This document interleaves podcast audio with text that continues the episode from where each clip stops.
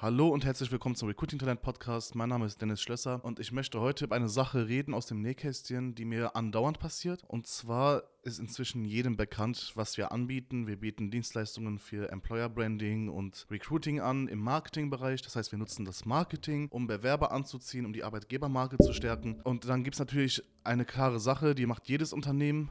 Und zwar ist es die Akquise, sei das jetzt digital, per Marketingkampagne, sei das per kalten Anrufen. Ist ja auch alles ganz normal. Jedes Unternehmen hat Akquise zu machen, was jetzt gerade nicht zum Beispiel Volkswagen ist oder sonst etwas. Und da gibt es sehr oft die Situation, dass ich zum Beispiel mit jemandem spreche aus der Personalabteilung, die finden das richtig cool. Und dann kriege ich, nachdem ich einen Termin vereinbart habe zum Showcase, das heißt, ich zeige denen, wie das wirklich bei denen aussehen würde, ein Strategiegespräch. Ich mache den Termin aus und auf einmal kriege ich eine Mail nach zwei Tagen oder einen Tag vor dem Strategiegespräch, wenn es stattfinden sollte. Hallo, Herr Schlösser, wir haben uns entschieden, diesen Weg nicht zu gehen. Wir nehmen Abstand davon. Wir möchten das doch nicht. Wir sind auf einmal doch gut versorgt. Und dann frage ich mich natürlich immer selber, was ist denn jetzt im Hintergrund passiert? Und dementsprechend möchte ich nochmal für diejenigen, die es hören, wenn das vielleicht Personalvermittler hören, die dann auch wirklich Interesse daran haben, aber die wissen, der Geschäftsführer oder Abteilungsleiter, je nachdem, wer es freigibt, ist nicht so ein Fan davon. Was hat denn in der Zwischenzeit zwischen meinem Erstgespräch mit euch und dem Entscheider, was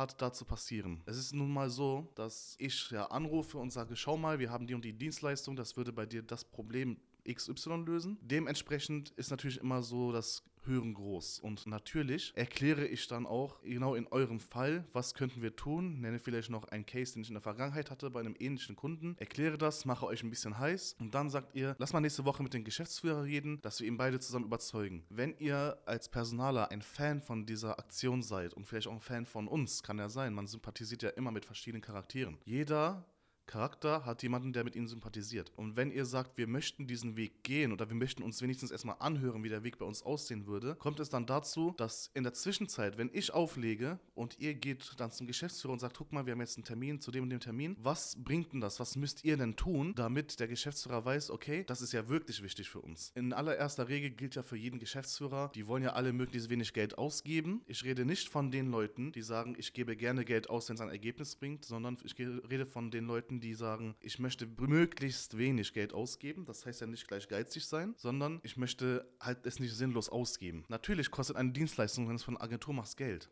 Aber genauso kostet es auch Geld und Zeit und Energie, wenn man das intern macht. Das heißt, es kann durchaus möglich sein, dass man sagt, ich möchte das doch nach extern vergeben, selbst wenn ich es intern könnte. Vor allem holt man sich und kauft man sich dadurch ja auch Know-how ein. In solchen Fällen ist es immer wichtig, dass ihr den Geschäftsführer, den Entscheider sagt, guck mal, wir haben ja folgendes Problem.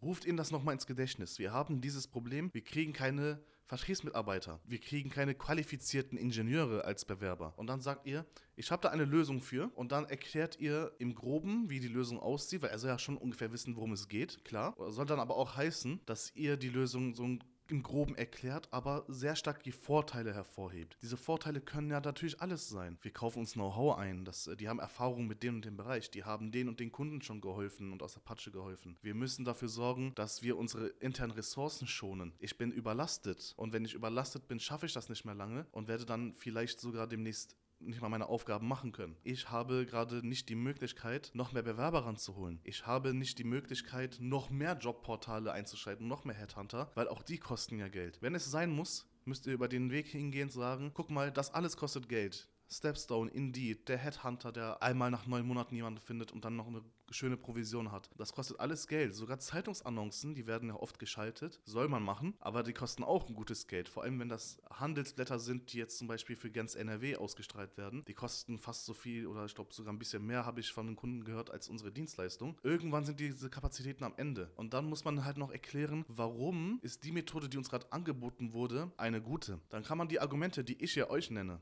aktiver Bewerbermarkt, passiver Bewerbermarkt, das sagt ja jetzt jeder. Das kennt auch schon jeder. Aber die ganzen anderen Vorteile, die ich nenne, wenn ihr mich ja fragt im Erstgespräch, warum sollte ich das tun, da werde ich natürlich auf euren Fall die Vorteile nennen und nicht einfach irgendwas, was ich so bei jedem sagen würde. So funktioniert es nicht, wir sind da individuell. Und diese Vorteile müsstet ihr euch am besten aufschreiben, merken und auch genauso wiedergeben. Ihr dürft nicht hingehen und sagen, Chef, wir haben da einen Termin mit jemandem, der will uns was verkaufen.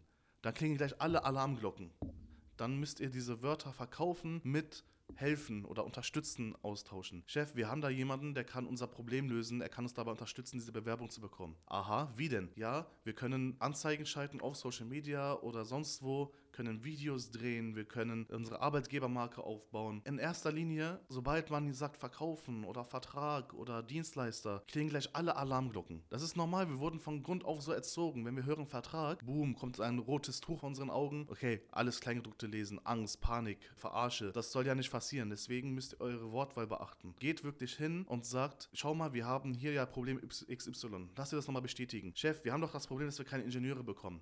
Ja, ich hätte da eine Lösung für. Wir müssen dafür nur kurz für eine halbe Stunde in ein Telefonat gehen. Ich habe schon mit denen gesprochen, ich habe schon ausgefiltert, die wären wirklich eine Hilfe. Wenn ihr Personaler seid, Personalleiter zum Beispiel, und der Chef hat ja ein gewisses Vertrauen in euch. Er hat euch ja nicht umsonst einen Personalleiter gemacht. Das heißt, wenn ihr sagt, ich habe noch schon vorher ausselektiert, diese Personen wären wirklich etwas für uns, dann wird er euch natürlich mehr glauben. Ich habe das Gefühl, dass die allermeisten, wenn ich auflege und dann machen wir einen Termin aus, die gehen zu ihrem Chef, oder der Chef kommt zu denen. Das darf natürlich auch nicht passieren, dass ihr nichts sagt, sondern der Chef kommt dann zu euch. Was ist denn das für ein Termin in meinem Kalender? Was hast du denn da gemacht? Und dann sagst du, ja, da war ein Vertreter, der wollte uns etwas verkaufen im Recruiting. Dann sagt er, wir haben noch eine Personalabteilung. Ja, Recruiting ersetzt eine Personalabteilung nicht. Social Recruiting ersetzt euch nicht als Personaler. Ist auch nochmal wichtig zu verstehen und auch noch wichtig zu vermitteln. Dass man sagt, guck mal, die werden mich nicht ersetzen, die werden mich nur ergänzen und unterstützen. Und für mich wäre diese Unterstützung notwendig, weil das, das, das und das. Das heißt, ihr müsst wirklich in dem Moment wie Verkäufer werden, wenn ihr das natürlich wirklich wollt. Ich rede hier von den Fällen, wo ihr sagt, ey, voll cool, ich will das unbedingt machen. Ja, passt alles rein. Zeitlich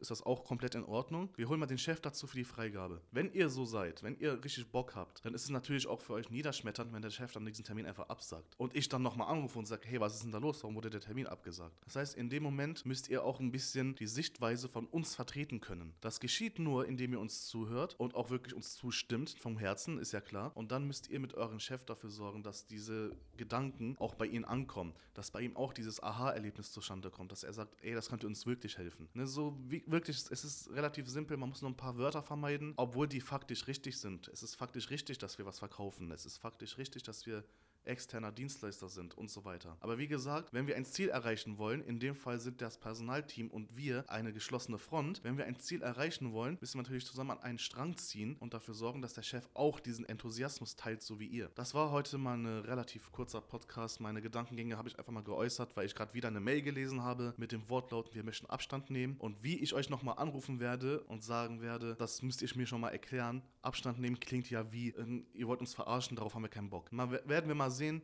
Vielleicht rede ich nochmal nächstes Mal drüber. Aber fürs Erste, Dankeschön. Kontaktiert uns gerne, wenn ihr was habt. Oder schreibt uns einfach auf Instagram zum Austausch. Ist ja auch gar kein Problem. Wir nehmen uns die Zeit. Danke und bis zum nächsten Podcast und ciao.